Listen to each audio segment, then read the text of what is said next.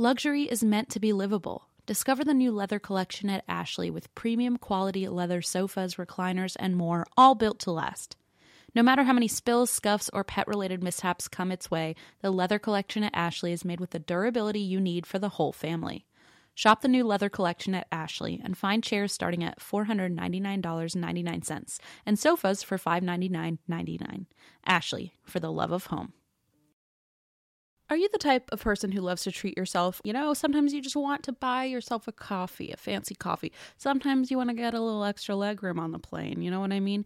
So if you ever treat yourself to the top options, other places like that, then why are we settling when we're finding a doctor? I know it's easy to fall into that rut, but your health is so important. Enter Zocdoc. Zocdoc is a place where you can find and book tens of thousands of top-tier doctors, all with verified patient reviews. Zocdoc is a free app and website where you can search and compare highly rated in-network doctors near you and instantly book appointments with them online. There's no more waiting awkwardly on hold with a receptionist. You know we hate that. And these doctors all have verified reviews from actual real patients. You can filter specifically for ones who take your insurance, which is so helpful. You can see who's located near you and who's available and who can treat basically any condition you're searching for. Plus, a typical wait time to see a doctor booked on Zocdoc is between just 24 to 72 hours. That's it. You can even score same-day appointments.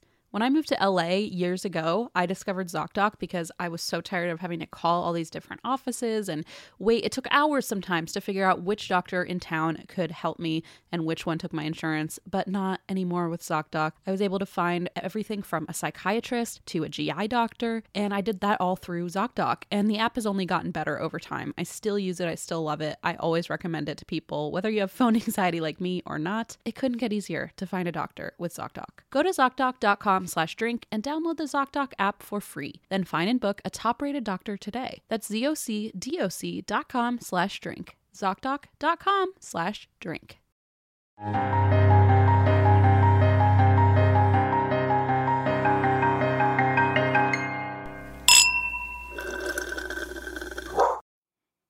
Happy May.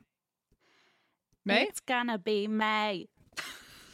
I feel those, it's obviously not May when we are recording this, but I feel like those memes are slowly trickling in on Facebook, so it's gotta be May. I love that you're still on Facebook, because I was about to say those memes really died out a long time ago, but the fact that they're coming back on Facebook means they're still thriving on one platform. They never left, and neither did I. Yeah. I do so like Facebook. You're my favorite boomer. I love it. Well, I'm surprised you don't use Facebook more often, because I really do use it as like a creep tool for like creeping on people. Like, well, yeah, if I want to creep on someone, I will. But I feel like nobody I creep on like updates their Facebook, so it's like I'm not getting any useful intel from there. A lot of people I creep on are more like the people that are still. They were like, you know who I'm talking about, but I'm not going to say who out loud. Mm-hmm. But people from my childhood that have gone the wrong way in history. And I like to follow things that they post. You sound like my mother. She's like, I need to keep track of all the people I disagree with. I'm like, it can't be good for your cortisol. It can't be good for your soul. It can't be good. Probably not. Just like, fuck them. I don't have the energy for that. Makes me mad, and then I get all worked up, and then my chest hurts, and I'm like, I don't need more panic. I have enough reason to panic in life, I think you get worked up a lot easier than I do, because well, for sure. Because I definitely just see it as like, oh, I'm keeping up with the drama. So, but it's just like such boring drama. It's like we all know what they're doing, It's like they're just bickering. I don't know. Maybe there was too much bickering. Fun to me. Maybe there's bickering too much in my life. I'm like, I don't need more of it. I've passed that. I'm like, get away from me. I mean, I'm not at all involved in it, so it's very fun to just look through the window and judge. So. That's delightful. I'm so glad. Maybe one day I'll join you, but for now... You probably won't, but I'll just tell you every now and then. But no, I'm a big Facebook fan. Also, my mother, I do have to keep tabs on what she does, and she's big on Facebook. So, yeah. Yeah, between those two reasons, they're pretty... They keep me occupied. So, oh, good. Thanks. Well, I'm glad. The only times I get Facebook notifications, it's like, M shared a meme. And I'm like, I know. I also I like one of my like favorite things to do when I wake up is like see the time, like the history, like the memories of like 7 years ago you posted this, and I like it because I like to see how far I've come, but also I like to like delete it in case it's fucking problematic and I was an asshole. And I was like an idiot teenager who like didn't have an awakening yet on how to like be a human being. So cool. I feel like I just, you know, before I woke up and realized that privilege exists, I don't know, I just feel like, you know, things I'm glad you're connected to your past. I'm like, fuck everything from before. I've luckily only had to delete like 2 or 3 things, and every time it wasn't super like I don't think I'd get canceled or anything, but I was like, oh, that makes me feel yucky, and so I just deleted it. So I like to, you know, maintain my own visual history and It's anyway. Smart. It's very mature of you, yes. Thank you. I like to clean house every now and then and make sure I wasn't too big of a douche as a teenager. So cool. Anyway, there's my rant on anyway, the only perks left of Facebook. Happy May, everybody. Should we talk about our... Eva said that she's just going to tell us what order to talk in and that she had fun with this one and there's some true crime involved. I did hear that because she just said it 5 minutes ago. And I was eating a chocolate chip muffin, so she caught me at a good time. And so for once, I can say I know that I'm supposed to go first. Okay. I was like, where are we going with this? Okay, great. Okay, so the first one is My Grandma Knew Al Capone. And this is from Kelsey, she, her. Thank you for normalizing pronouns, Kelsey. And I guess we just get into it. I feel like, by the way, before we get into it, it's fair to say when I was doing Tea Time Tuesday, so many people would write in that their grandparents were like connected to the mob in some way. I was gonna ask if you had that thought, because I remember every time you posted, it was like, my grandparents helped a mob boss escape the blah blah. I'm like, everybody's grandparents somehow was involved. At least our listeners. I feel like, Kelsey, your grandma probably knows a lot of other listeners' grandmas. Yeah, you know, that's true. There's like a network of them out there, of these grandmas. Yeah. Who'd have thunk they'd all have grandchildren who would listen to the same podcast? Yeah, that's I guess not as shocking. Anyway, here's Kelsey's story. Hi, Christine, M, Eva, and Gio. Here's where you pet sweet baby G for me. Ooh, where is Gio? Fully ignoring me, so he's not participating, but I will give it a rain check. Noted. I refuse to pick a team and want to sit at all your tables. My name is Kelsey, and I am a lover of all things spooky, scary, and true crime. I had a friend on Bookstagram send me your way, and now I'm obsessed with this podcast, which I am still behind on and have a lot of catching up to do. Well, in about May 2023, Kelsey, you will have caught up to this exact moment. Yeah, so. Maybe you're still on Facebook with M, living in the past. Maybe. I contemplated writing this in because I don't want to let you down. Oh, my goodness. Whoa. We are a tall order. That's right. We do have high expectations of all of you. I only remember very little about the stories my grandma used to tell me, but I grew up thinking Al Capone wasn't a bad guy. My grandmother insisted he was good deep down. Oh. Cool. I believe that every villain has 1% good in them, and they just maybe choose not to do anything with it. Back in Chicago in the late 1920s, Al Capone used my great-granddad's garage to make liquor. Oh. Well, there's the good part. Okay. Yeah, I can get down with that. Everyone always wondered why his garage never had snow on the roof during the winters, and my grandma was around 7 at the time. She and her sister used to see and talk to Al Capone and his goons often. When one of her baby sisters passed away, Capone paid for the entire funeral, a limo, and grieved with the family. Oh. She also remembers people coming into the home with guns and white cloths and then being ran out by her mother. My family eventually fled Chicago and moved a whopping 21 hours away to South Texas. I'm going to assume it was a scary time that they were trying to shield her from, given how far they ran. Sadly, that is all I remember of her stories, and all the other memories are now resting with her. But small side story, before my grandma passed away, she was on hospice and nonverbal for a while, and the night she passed, I left the nursing home, and I'm ashamed to have been one of the only ones not with her when she took her last breath. I lived in denial that we were losing her and thought she would make it back to us. That night, I was woken up by a cool chill and hearing the words goodbye. Oh. A moment later, my mom called and said she was gone. Oh, my gosh. I truly believed she visited me to say goodbye, and I take some comfort in knowing maybe she forgave me for not being there. That is she was like, where the fuck is Kelsey? Now I gotta go all the way to her house to say goodbye. It's like I now have the power of flight, but yeah. I have to make my way over there. That is all my stories, and I do not have a story for another day. Oh, that's the first we've ever heard of that. That's literally the first time anyone said that. So I thank you for bringing all other stories forward, and will be a forever fan of the podcast. Take care and stay safe in the sick world, Kelsey. Wow. Kelsey, what a story. I do think having connections to the mob really in their favor. I really feel like it's easy to see how lovely a mob boss can be. For sure. Like, they got a limo for the funeral. It's like, yeah. When you're on the receiving end, when you're on the receiving end of a supervillain and all of his powers, but in a good way, I think you're, especially if you're a kid and they're just so kind to you and gentle with you. You know what I mean? It's like you don't see the violent streak. You know, I don't know much about like mob history. That's not like my special interest at all, but. Not yet, but I was going to say, I'll give it 5 minutes before you're on a deep dive. Give it till 3 a.m.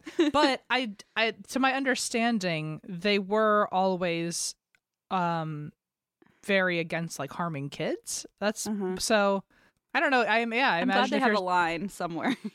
Yeah, but then don't they like recruit children? I don't totally understand. I also bet it depends on, you know, who's or what they define as harming children or I think they probably saw a 7-year-old girl and they were like, that's not a threat to us. Let's leave that one alone. But wait, so I have a question, like, did you understand? Because I don't think I understand why there was no snow on the roof.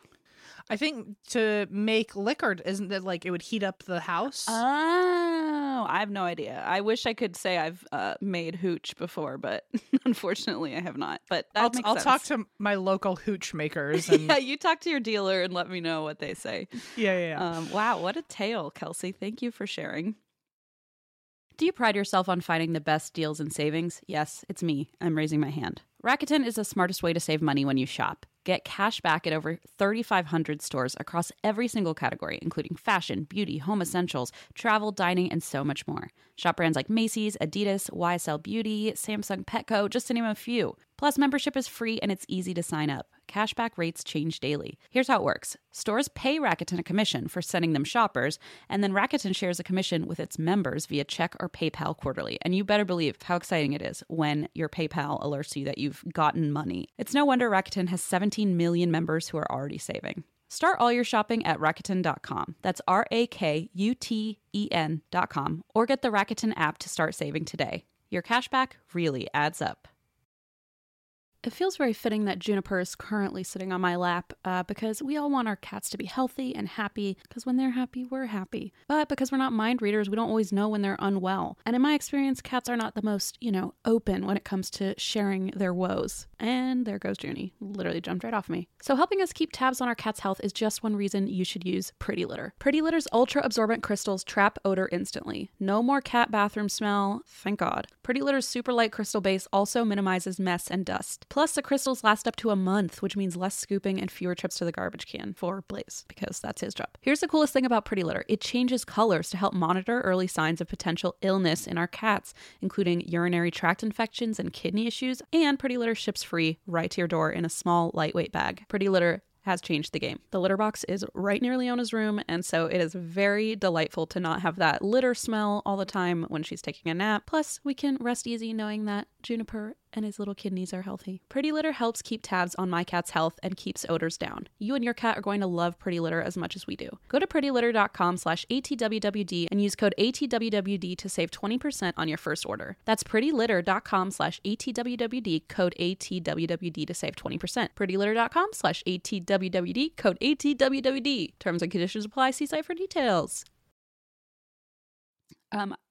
Let's see. I have a story. Sorry, I also have like a mini cold. Oh, by the way, someone got mad at me on Instagram because they said that I invited you over knowing that Leona had hand, foot, and mouth disease. And I just want to clarify, I did not know that. when Em came over.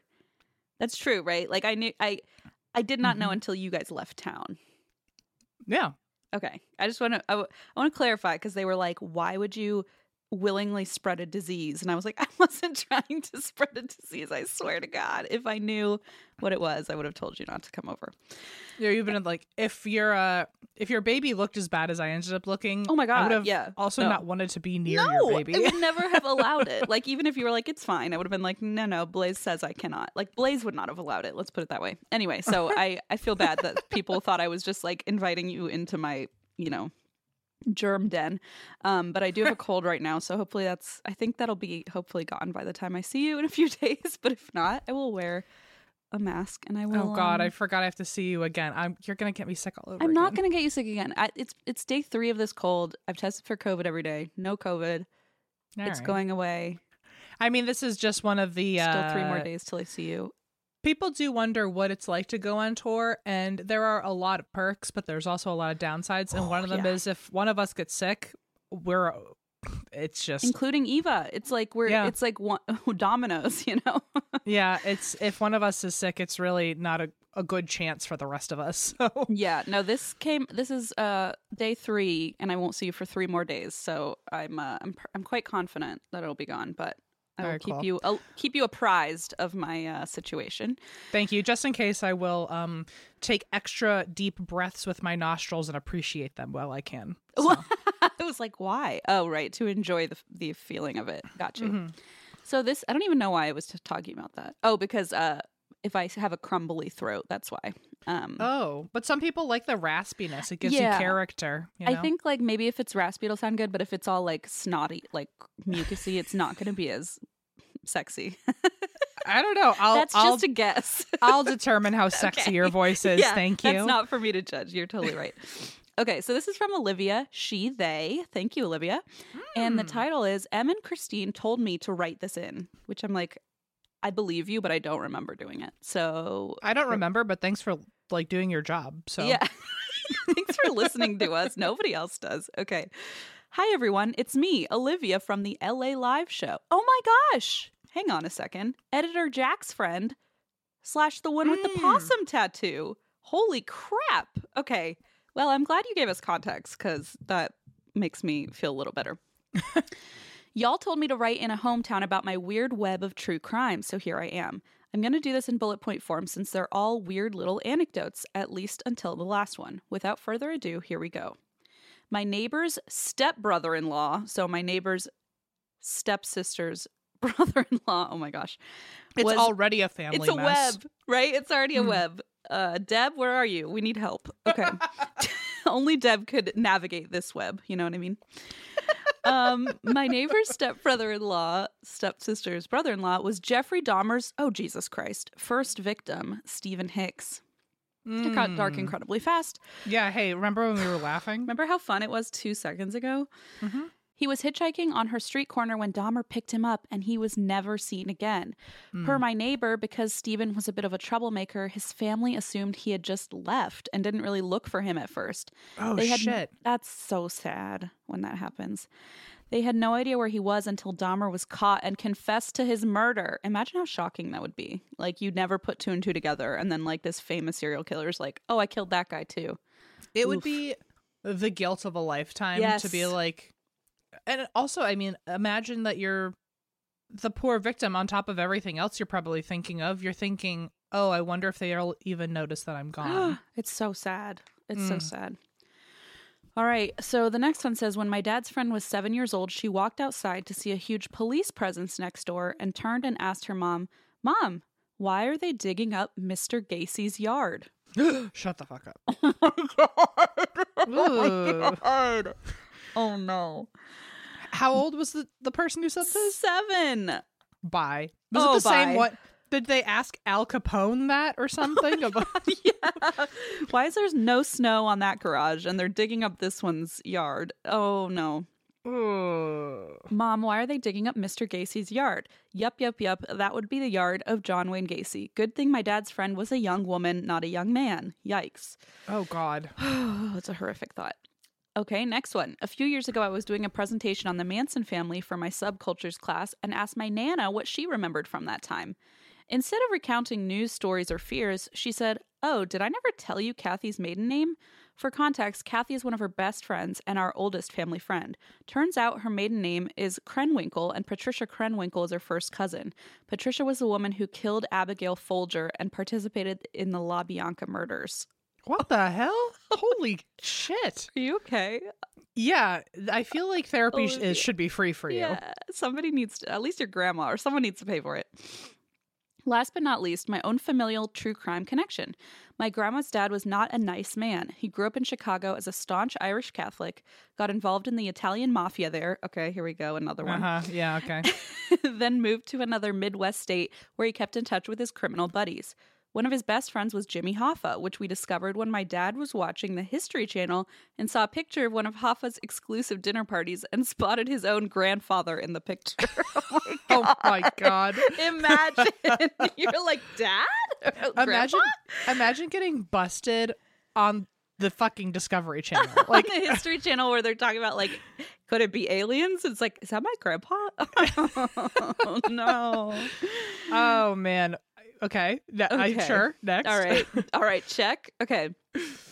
Spot his grandfather in the picture. In this unnamed Midwestern state, my great-grandfather continued to be a piece of shit and pimped his daughters out to his mob friends and sexually abused them himself as well. Oh, this started when they were... So, here we go. So, we just talked about how the mob didn't hurt children. Now it's like, oh, he's pimping them out to his mob friends. So I absolutely take that back. Apparently, we were incredibly wrong. As wrong as you could be. Whoops. Hey, this is proof that I don't have a lot of mob connections in my life. Until 3 a.m. and then you'll know.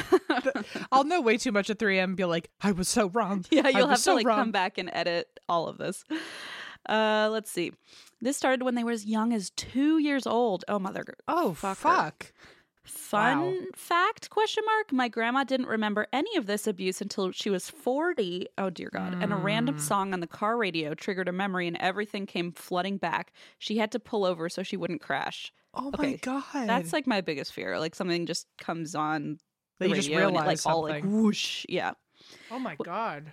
When my great-grandfather was on his deathbed, like his twisted version of Irish Catholic does, he confessed all of his sins so that he'd get into heaven. That's great. Oh, and that if that's how God works, I don't want to meet God. Yeah, right? So. It's like, cool. I don't want to go to that heaven if he's there. You know what I mean? I guarantee you that if heaven exists, he is not there. Okay, agreed. One such confession was this. When he was 14 years old, he was the getaway driver for the Italians in the St. Valentine's Day Massacre. Oh, fuck. As a refresher, the St. Valentine's Day Massacre was the murder of 7 Irish Mafia members on Valentine's Day in 1929, ordered allegedly/definitely by Al Capone. The Italian Mafia... Oh, Kelsey knows him. Full circle. Your grandparents are friends. How fun. The Italian Mafia guys dressed up as cops and pretended to raid the Irish Mafia's warehouse where they arrested them and lined them up outside and then gunned them all down.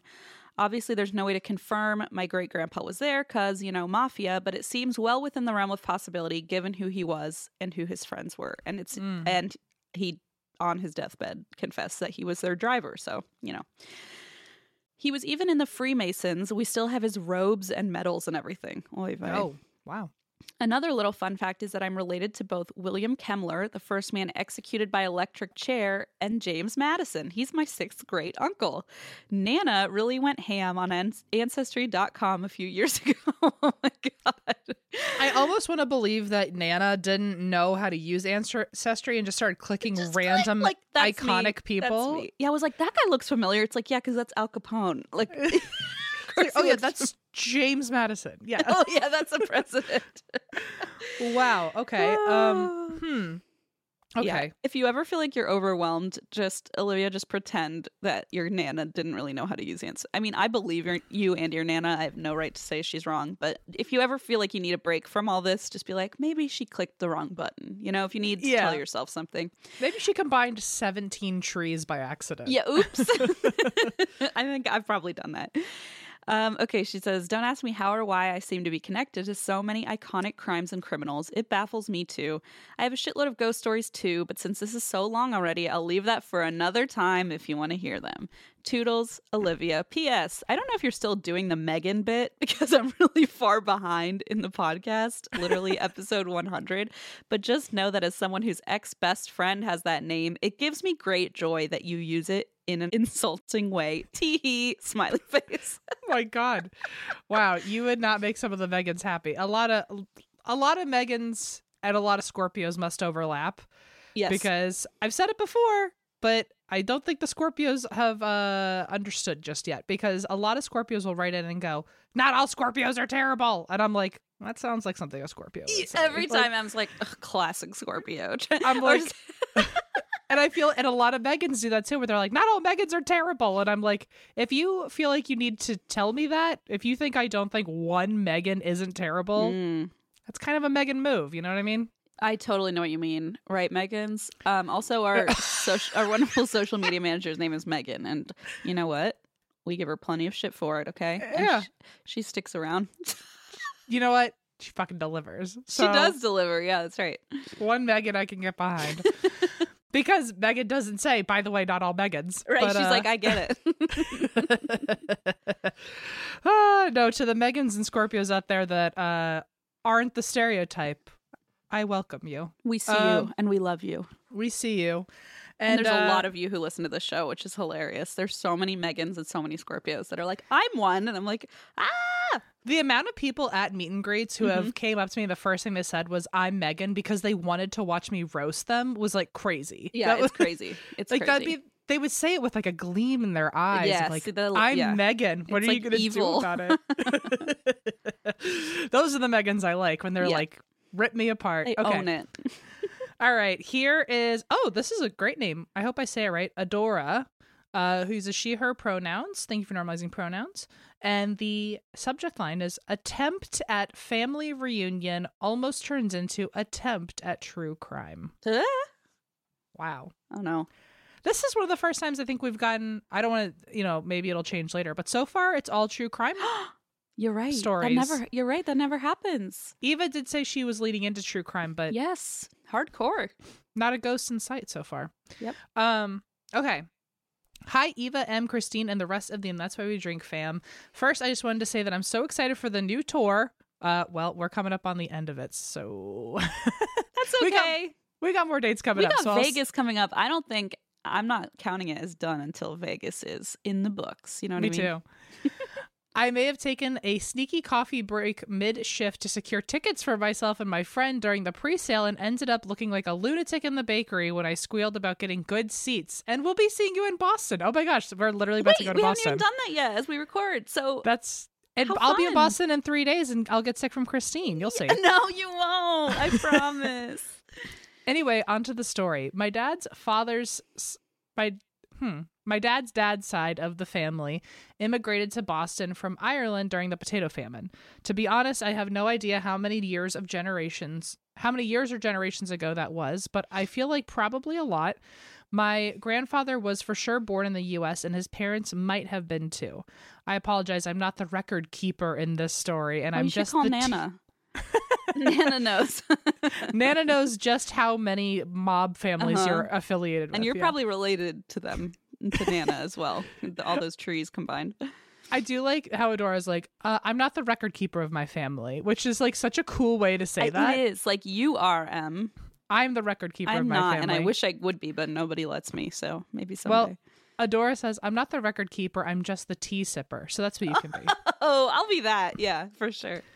Anyway, at some point in the family line at my great-grandparents' generation, there was a fracture between siblings and the family split into two distinct sides who had no contact with each other. The first time I ever even learned about the other family lines was when I mistakenly got emailed stuff for a different Adora. Oh, not my real name for reasons that will become apparent. Also, I love me a queer superhero. Oh, nice. Is Adora a queer superhero? I don't know. You would know better than I. I don't know. Adora superhero. Adora. Princess Adora is a brave, competitive, and noble warrior. Oh my God, from She-Ra. Okay. Duh. Sorry, I'm always in my Marvel head, and I was like, I don't know of an Adora at all. Okay. Love a queer superhero. Oh, that's badass. Back on track. Okay. The first time I ever even learned about the other family line was when I mistakenly got emailed stuff for a different person with my name. Mm. When I told my mom how strange it was, she just brushed it off as, oh yeah, she's probably from the other side of the family. We don't talk to them. Mm-hmm. The only explanation she gave was that there had been a falling out, but she didn't know more than that. Which I love how enough time has passed that we just shrug off the fact that a whole chunk of our family we don't talk to just doesn't exist to us anymore. Like, the curiosity would eat me alive. I feel like that's something my parents would do. They'd be like, whatever, just forget about it. And I'm like, you don't understand. I can't. Like, I must know. Well, also, like, I'm obsessed, again, as the record keeper, I need to know what's going on. It's important. And if I found out that there was family that I was not talking to and there was a huge rivalry, but there really wasn't a reason and none of us knew it, I'd be like, fuck that. I'm crossing lines. I'm honestly, absolutely. Like, as the tea sipper, I also require that information. I would absolutely reach out and be like, are we still mad at each other? Like, can I get to know you yet? Are we good? What's your social media? Like, what's the situation? Fast forward to a few years ago, at the height of the 23andMe/Ancestry.com craze. Mm-hmm. And one of my uncles decided that it would be nice to try and find all the local relatives. Aha, see, he's the record keeper, I think. Yes, there we go. My grandfather had long since died, and my dad was either dead or dying. Timelines are hard. So I guess my uncle was feeling some kind of way about life being short and family not being around forever. He started to do some digging, and with the help of Ancestry.com, he actually located a man who seemed to be our grandfather's cousin. My uncle was excited to learn that he still lived in Boston, and with some more sleuthing, he got the guy's contact information to ask if he wanted to meet up. The guy agreed, and they set a meeting place somewhere bizarre, like a beach in Southie, I think. A beach in Southie, yeah. That's bizarre. You're right. You would expect it to be like a pub where like your grandparents hated each other or something. Like the ones that's from like 1650 or whatever in Boston that are like the first bar ever. Oh, like the Bell in Hand or something? Yeah. I would have thought that was strange. Why not meet for coffee or get lunch or do anything other than meet on a secluded beach? Mm-hmm. But my uncle did not think that was strange. He happily showed up to their meeting point and was eventually greeted by a man who looked maybe too young to be the guy he had been talking to. Uh-oh. Still, my uncle happily introduced himself. Oh boy. The man pulled a gun on him. Asked what his intentions were in setting up the meeting. Oh my God, intentions, Jesus. Okay, so the other side of the family still has a real fucking problem with you guys. I don't know if you... The beef has not been squashed. The beef has not been squashed. I repeat, back out. Abort mission. Yeah, because that would have totally happened to me then, because I would have been like, what? I don't even know what the problem is. I just want to be friends. And then what a beautiful day. Oh no. As it turns out, the family split into two factions because my great-grandfather was a good Catholic firefighter who just wanted to go on and raise more good Catholic firefighters, 2 generations worth. His brother got involved in organized crime, and his line stayed involved in organized crime. Okay. So they're still in the family business, so to speak. Aha. So now it's like you've reached out to a mob member and you're like, hey, cool. I want to get to know you. So let's hang out. Honestly, that's probably the most creative way to like approach a mob member. Like, yeah, now hey, I understand why the mob guy was like, what the hell is your agenda? I love that the mob guy agreed, though. He's like, I will, because I'm so curious about what this is. I know. Can you imagine the poor uncle? He was like, I'm just a good Catholic firefighter. Like, I'm just a good Catholic, like my father, my grandfather, my great-grandfather before me. Aww. The incredibly stupid thing is my uncle knew that. Oh, uncle. Okay, well then, hang on. So he knew this guy was connected? Okay. He may not have... okay. I just have to fucking read the story. He may not have known that they were still involved, but he knew that that was why the family had split and that it was very likely the man he was meeting up with had been involved at some point and he still wasn't, which is unclear to me. That's interesting because I feel like you definitely wouldn't go to a secluded beach then. Yeah, I feel like that would be probably the only place you would not want to go. I'd be like, really on the top of your list of like red flags. Let's meet on a street corner that is incredibly populated. Let's meet at the police station just in case. Let's meet at like Park and Tremont, like something so like constantly busy. What about a duck boat? Oh, that'd be fun. Yeah, it's like kind of like get to know you. There's an activity involved. There's a lot of tourists, you know. Like let's meet at a Sox game. Oh, fun. You know? Yeah. The happy ending is that my uncle can talk his way out of anything. Okay, that for him. he must get that from his connected side of the family. Yeah, right. Maybe he was born into the wrong lineage. He really would have done a number on that side. He's snappy, just like the rest of the line. He is able to talk his way out of anything and managed to convince the heat that he was truly just trying to reconnect with his family. The dude signaled the distant cousin that it was safe and they got their little reunion. I'm pretty sure they stayed in touch. My uncle said he's a nice guy. Oh, well, you know what? That's what Kelsey said about Al Capone. Sorry for it being so long, but that's the story of how my uncle got a gun pulled on him for knowingly getting in touch with the criminal side of his family. Jesus. As a final interesting note, someone in my family told me that one of the families, or at least a character, I'm a bad Bostonian and have not seen it, one of the families in the movie The Town was inspired by that side of our family. Oh. I don't know if it's true, but just in case it is, I changed my name. So if anyone hears this and gets upset about me saying it, I can pin it on my sister. Yes, I love this. Thanks so much for everything you do. The podcast keeps me going during my long work days, and I really don't know what I would do without it. Stay spooky, Adora. Holy crap. Okay, so I think I missed that at first. So the guy that he actually met on the beach was the like associate and like signaled to the cousin, like, you can come out now. That's what it sounds like to me. Or like maybe he brought another cousin for backup. And so. Well, he said like, oh, it was he was way younger than the cousin he was supposed to meet. So then he told the cousin, like, you can come out now. This guy just is on Ancestry.com. That's all. Man. Wow. Ancestry must have done a bunch. I like to imagine there's like some like grungy pool hall where a bunch of mobsters hang out. And at one point they all started realizing that they were getting reached out to during the Ancestry craze. Everyone was getting a weird email like, oh, we want to meet you. Anyway. Oh, my gosh. That is wild. That would be a good reality show. Like chasing down the dangerous, you know, people in your family tree. By the way, speaking of... I don't know how this totally jumped into my brain, but have you watched The Jury yet? No, but I want to. I keep seeing I need to watch it. Is it good? I don't even like... We just discussed this. I don't really watch a lot of news shows. You never recommend news shows to me. I'd seen a few clips on TikTok, and I was like, I'll watch like 5 minutes of it. And I ended up watching a few episodes. It's pretty good. Okay, I'm going to watch it next. I just got like another ad for it, so I guess that's my cue. Okay, let's see. Here is the next email. This is from Amy, she, her, and the title is True Crime Family Drama. Oh my God, really true crime this season. Wow. I know. Hi, Eva and everybody else. I've always thought Em would love the absolute drama of my family, but man, I never thought there was a true crime /paranormal aspect to it, so I didn't want to just send it in. But there is a true crime aspect, so here we go. My grandparents had a very horrible marriage and a very rough divorce. My grandpa also suspected my grandma of cheating, but he never had any evidence.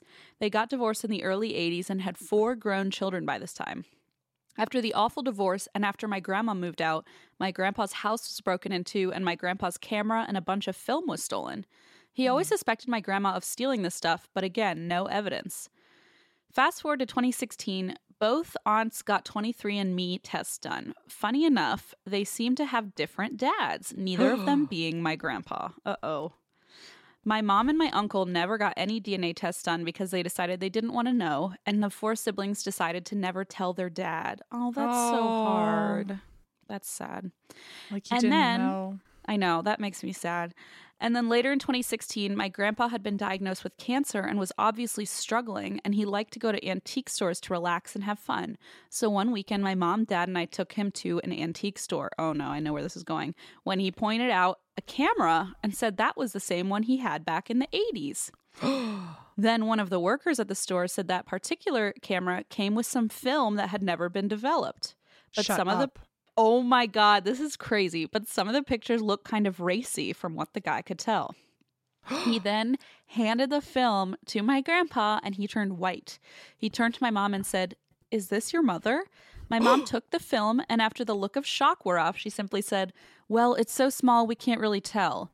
He gave my mother the face that could only be described as, "Okay, sure, you filthy liar," judgment look. Yeah, right. Yeah, like, nice try. Just because I have cancer doesn't mean I can't read your facial expressions. Right, yeah. I know your side eye better than anyone. Yes. I only got a glimpse of the tiny film pictures, and they looked like rather racy photos of a woman in lingerie. My grandpa bought the camera and the film and found a place where they could still develop the film into large pictures, so grandpa did that. And while I never saw the photos, based on the family's reactions, it's probably grandma. After my mom and her siblings confronted grandma about it, she confessed that she and one of her boyfriends at the time did break into grandpa's house and stole the camera and had a fun night afterward. Oh my God. Holy shit.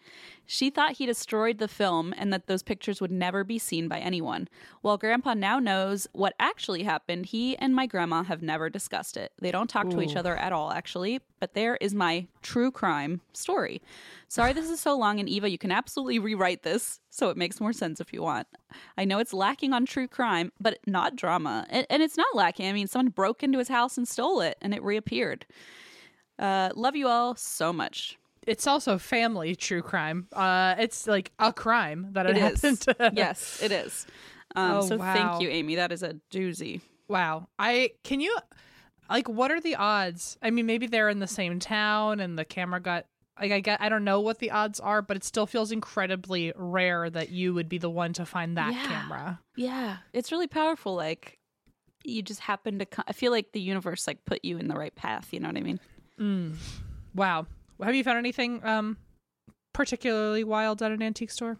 You know, I love antique stores. I feel like I love my my favorite thing I ever found was that telegram I have where Aunt Agatha disowns her nephew for getting married without her permission and says all the money will be going to the Humane Society now and he can't have it. That's my favorite one because it's like just so bizarre.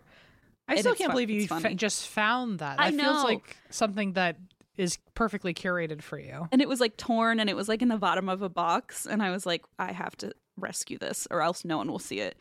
Yeah. What about you?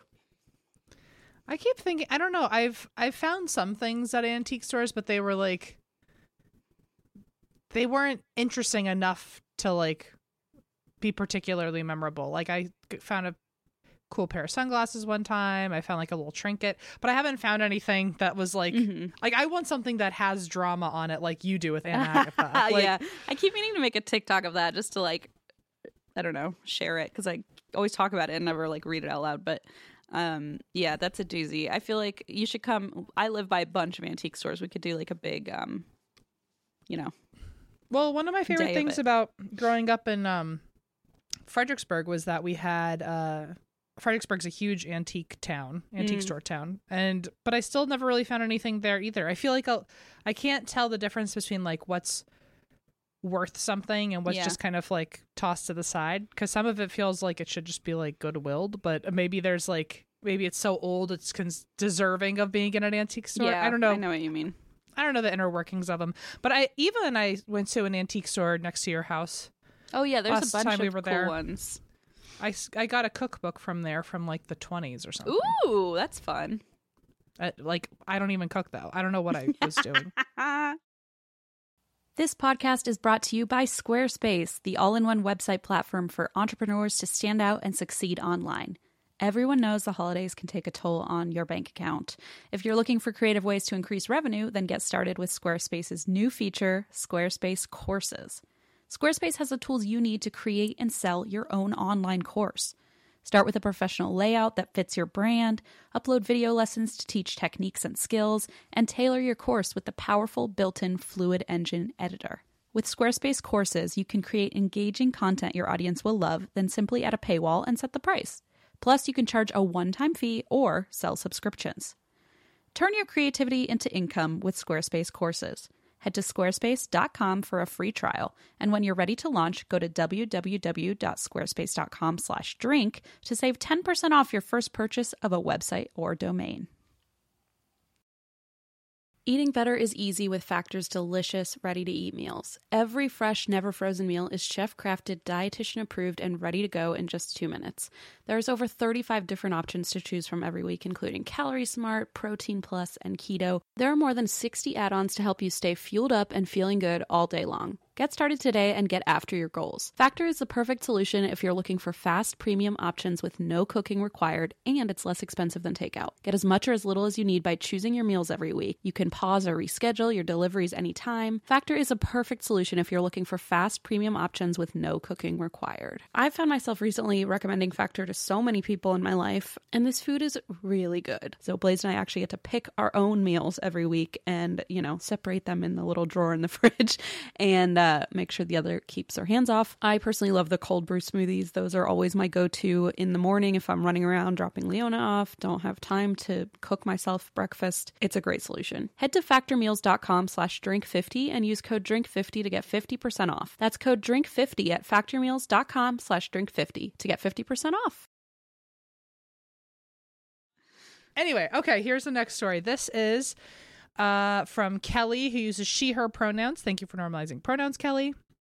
Kelly says, I'm a big fan of the show, which I have been listening to for close to a year, but I'm going through much faster now with my new job. I'm currently at episode 100, and let me say, your stories and banter make my workday go so much faster. Aww. But I've got more interesting things to tell you. Let's crack into it. Back in my broke post-college student days, I worked at Starbucks in the tiniest little village. Yes, it was officially classified as a village at the time, of Sunbury in northern central Ohio. Sunbury? I mean, the fact that it's a village, I probably never heard of it. Okay, about 20 to 25 minutes north of Columbus. Okay. I grew up there, and when I tell you that the most interesting thing was drive your tractor to school day, I am not kidding. What? Have you not? We didn't celebrate drive your tractor to school day at my school, but there were schools in my town that did. I've never heard of such a thing, and that's why, like, when people are like, "Oh, you're from Ohio? Do you live on a farm?" I'm like, "No, I don't know anything about." Like, I lived in a city, but I understand that, like, farther out, there's obviously a lot of rural areas. Wow. Nope. I've never heard of drive your tractor to school day. Oh no. I never had we never did it, but I would see pictures all the time on my social media of other schools like nearby doing it. Feels like a Virginia thing. It does. It sounds like an Ohio thing. It does. Both. It was kind of a quiet little town where everyone knew everyone else's business, but I digress. I worked with a great group of people at Starbucks, and we became very close, and one coworker in particular, I will call him S to protect his privacy, was a dear friend, or my work husband, and he was always his happy, sassy self at work. S went to school at a nearby Ohio Wesleyan University. Mm-hmm. I know that one. And his boyfriend, Nick, was a frequent visitor at our store. Nick was kind of an odd guy, and he was very shy and standoffish, but we tried our best to get him to open up. Despite our best efforts, he never got overly friendly with us. He would just come to the store and wait around for S to finish his shift. And honestly, it seemed a little obsessive to me, but I was also a 20-something-year-old, and my own life was a mess, so who the hell was I to judge? That's so mature. Yeah. You and I would have been like, we're judging because we don't want to look at our own mess. We're going to judge their mess. I'm 30 and I'm judging. Yeah, me too. But I guess my gut feeling was right, because S ended up breaking up with Nick. S moved on with his life and was having a good time being young and single, but Nick did not. Uh-oh. I came into work one morning and S was not there despite being scheduled. I asked about where he was, but no one seemed to know anything, just that there was an emergency, but S was okay. It wasn't until he was back at work a few days later that I found out what had gone down. S had lived in a frat house on campus, and early in the morning, Nick had snuck into the frat house and stabbed S's roommate, Anthony, in the chest. What the fuck? In the chest. I do not believe S was there at the time. Nick blamed Anthony for his breakup with S. Which I was going to say, what did Anthony do? Jesus. I thought for a second maybe he mistook him for S. Oh, like wrong place, wrong time. Nick blamed Anthony for his breakup with S, which was the motive for the attack. Anthony was injured, but he lived. Nick was arrested and convicted of the stabbing, which got him 6 years in prison. Poor S had to go to court and testify, which was traumatic for him, and he was really shaken up about it for a long time. Imagine like that feeling of being in the middle, like your ex stabbed your roommate. You know. It's like such a terrible feeling position to be in. Ugh. Shortly after all this went down, Nick was out on bail. He stopped by the store like he hadn't just tried to murder his ex's roommate, and he was casual and acted friendly towards us. He's like, "Can I have a vanilla bean frappuccino?" Like, no, you can't. Leave. He got his coffee and left. And you know he showed up to like hopefully run into S. Right? And it's like, oh, there's no other Starbucks 2 blocks away. Like, come on. Yeah, you come to the one in the tiny little village. Yeah, where your ex worked. Forget it. He got his coffee and left without incident, but it was super surreal to see him just walk in there like everything was normal and fine. A few days later, I got on a Facebook friend request for him. And see, I had nothing good happens on Facebook. I'm just kidding. Look, this is for the drama. I was going to say, actually, I would for sure log back in just for this situation, just to see what was going on. A few days later, I got a Facebook friend request from him, and I had an irrational fear that he would know if I rejected his request. But I sure as hell didn't want to be friends with him, not even on Facebook. So I let the request sit there, and it's still sitting there to this day, because what the hell do you do with something like that? What do you do? I don't know. So yeah, that is the story of my Facebook friend request from an attempted murderer. Sorry for the length. I tend to be a bit wordy, but I hope you can. I hope I can talk my hubby into buying me tickets for a live show sometime soon. Until then, peace and love from me and my fuzz butts, Maisie, Onyx, Lily, and Lou from Kelly Team Milkshake. Yay! P.S. I can't resist showing you pictures of my fur kids, and then there are pictures attached. Aw, babies. I love when every time, I swear to God, every time I see pictures of pets at the end of an email, I'm like, somebody almost died in this email. Yeah, like they're like, trying to make us feel better. Like, thanks for the Band-Aid that is your sweet little babies. It's a good Band-Aid, don't get me wrong, but. Wowza. Yo, that's just a lot. That's just a lot. Like, it to be on the periphery, but like involved enough that you're getting friend requests and you see the guy repeatedly and you're friends with the, I mean, it's just the friend request is particularly weird because like the damage has already been done. The only, like, either you're delusional enough to think that like we could be buddies, or there's absolutely an agenda and you're going to try to reach out to me and like maybe threaten me or something, or just keep tabs like on your ex. I imagine it's like, oh, I just want to keep tabs. That's so sick. Ooh. Yeah. I hope S is okay too, because I feel like that, knowing that he's out, the ex is out of prison, must be really scary too. And Anthony too. Anthony, for sure. If I got stabbed by someone, if they only got 6 years in jail, on that 6th year, I worried for the rest of my life they were going to try to like finish the job, you know? For sure. Yeah, I would be terrified. Wow. Okay. I guess Ohio's not all that boring all the time. I don't think so. Who would have thought? So this is the last one. This is the one Eva wanted me to read. Oh no. Oh no. The title is Did Israel Keyes Try to Kidnap Me? Oh my God. You know, I hate that story. That's truly one of the worst. It is. It like still upsets me to this day. So let's see. Preferred name and pronouns, Raven. It says it is a false name for anonymity. She, her / Gemini, or she, her, comma, Gemini. So one of our own. Here we go. Hello to my fellow Gemini babies. Christine, we are birthday twins. Hello. And then it says, M, you were almost born on the perfect day too, but not quite. I'm sorry. We can't all be perfect, I guess. I guess not. I tell you that all the time. You never really listen. But also, I was born at 12:12 a.m., so I was right over the line there. I almost shared a birthday with you, Em, but thankfully, I got Raven. Wow, you were really only like 40 minutes away. Isn't that weird? Okay, so like so many of your listeners, I've been surrounded by the paranormal my entire life. Everything from ghosts to shadow people to spirit attachments to aliens to cryptids. But in honor of upcoming Gemini season, I love that we're already doing the pre-celebrations. Yeah. I thought I'd finally share one of the scariest non-paranormal experiences I've ever had. In the early 2000s, I was in high school and living in a small town southwest of Seattle. I was about 16 at the time, and my older sister was 18. Our parents worked a lot, so we were left alone for long periods of time. As it was a small town with not much to do, we would often have to find creative ways to entertain ourselves. One weekend, we decided to drive our tractor to school. No, I'm just kidding. One weekend, we decided that we would do a very daring thing and toilet paper our friend's house. Ooh. That's fun. We knew her and her family were away for the weekend, and she lived in the middle of the woods about 30 minutes from town, so it would be easy to not get caught. Toilet paper, this is in parentheses, toilet paper wasn't such a hot commodity 20 years ago, and we used to have such a surplus, we would decorate our friends/enemies' homes with it.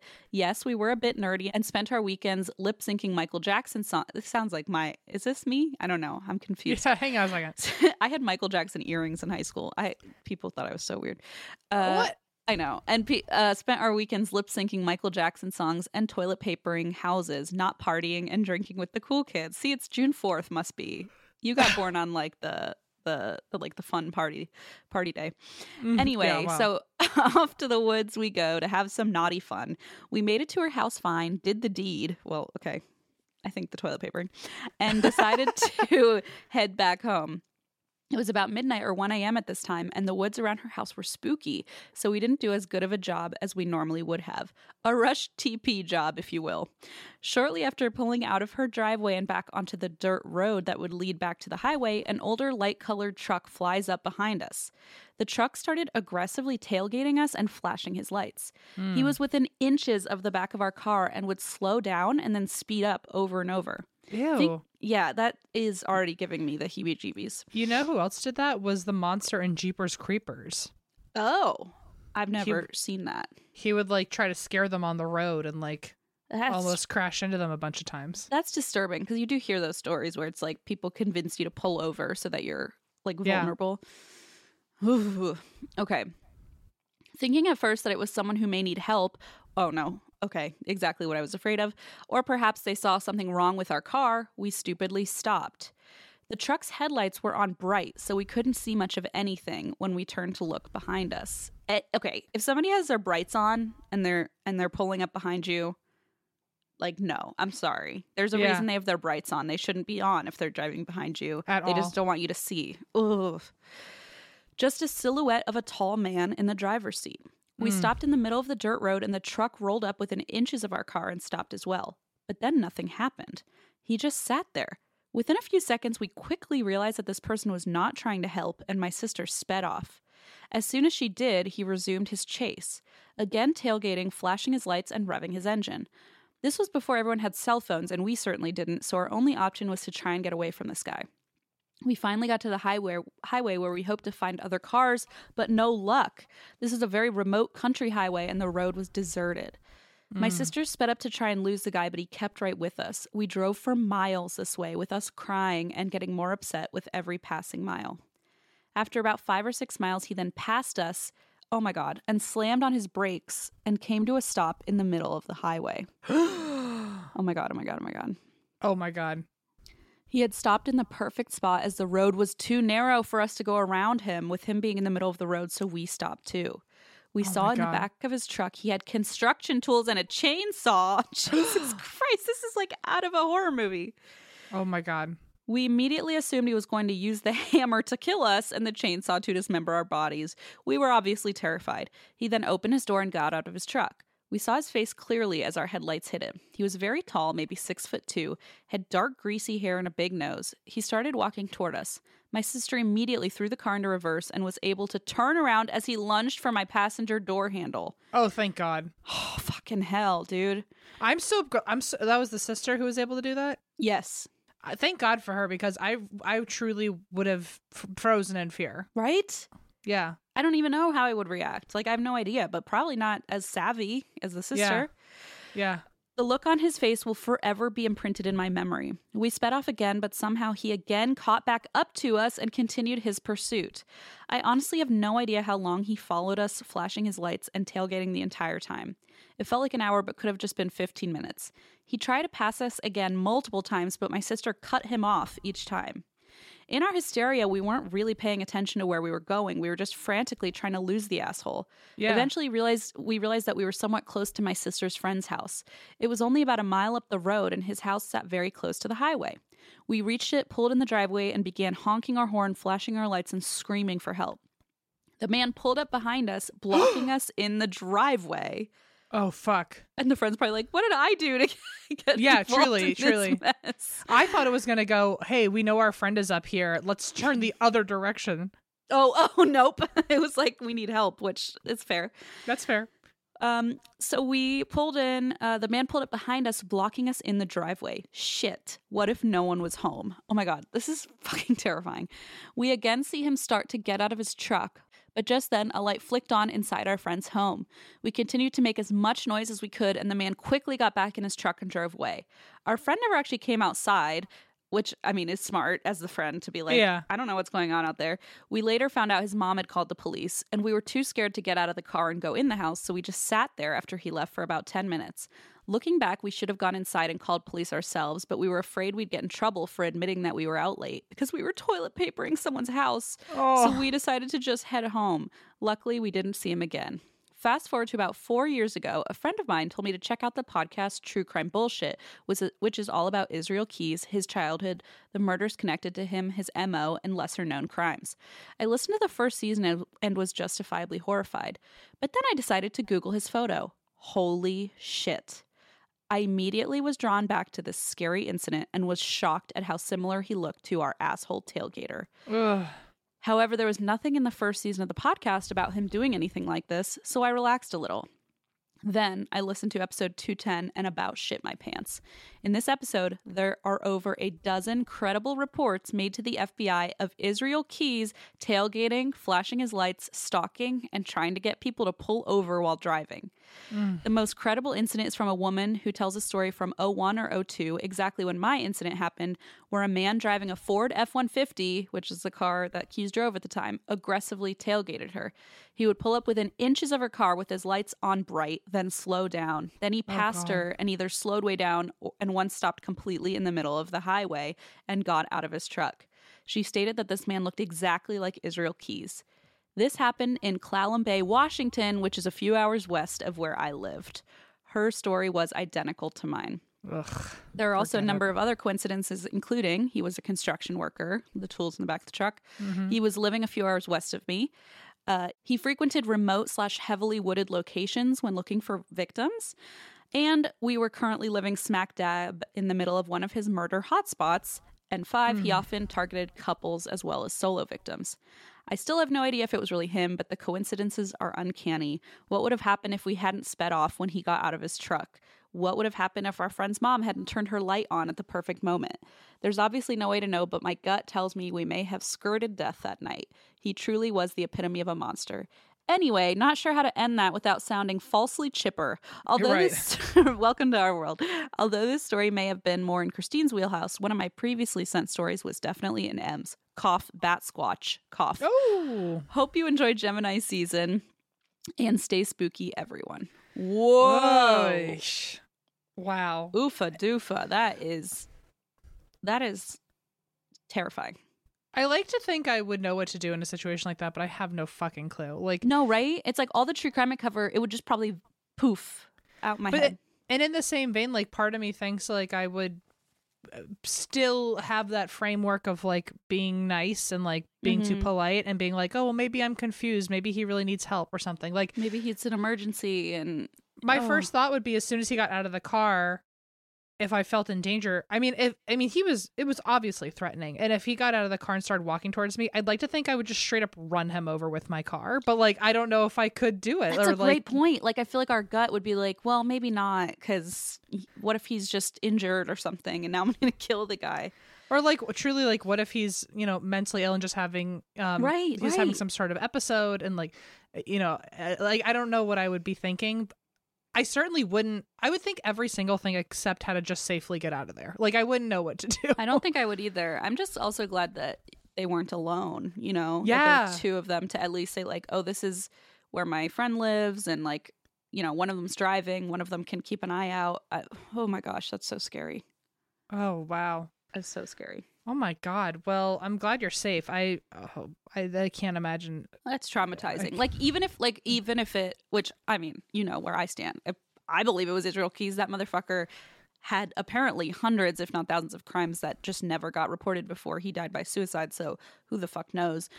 So I think it's very well likely it could have been. But even if it wasn't, like, that's still fucking terrifying. Like, somebody was clearly... That means there's two people like that. Right? Yeah, like, that means somebody else was trying to victimize you and did victimize you, so, like... You almost hope it was Israel Keyes, so that way there isn't another person out there who just, like... He's not the same... Like, exactly. Oy. Like, oh my God. He's put away and now deceased.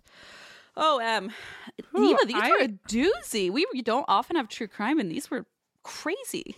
Yeah, I am stressed. I think what I'm used to, new? At least if it's a ghost story, I can be like, well, that's probably not real, and then just, like, shut my brain off from ever having to think about it. As if you've ever said that's probably not real. I at least can excuse it if I overwork myself, but, like, with things like this, I'm like, oh my God, this could happen to me tomorrow, and now I'm, like, never gonna sleep again. Oh God.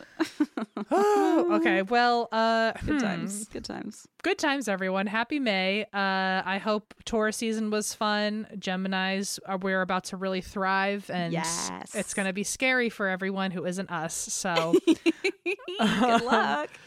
All right, well, I guess next time we see you, we will be in hot birthday mode. Woohoo! Eva's like, oh no, I gotta prepare the birthday listener episode. And that's why we drink. At Amica Insurance, we know it's more than a life policy. It's about the promise and the responsibility that comes with being a new parent, being there day and night, and building a plan for tomorrow, today. For the ones you'll always look out for, trust Amica Life Insurance. Amica, empathy is our best policy.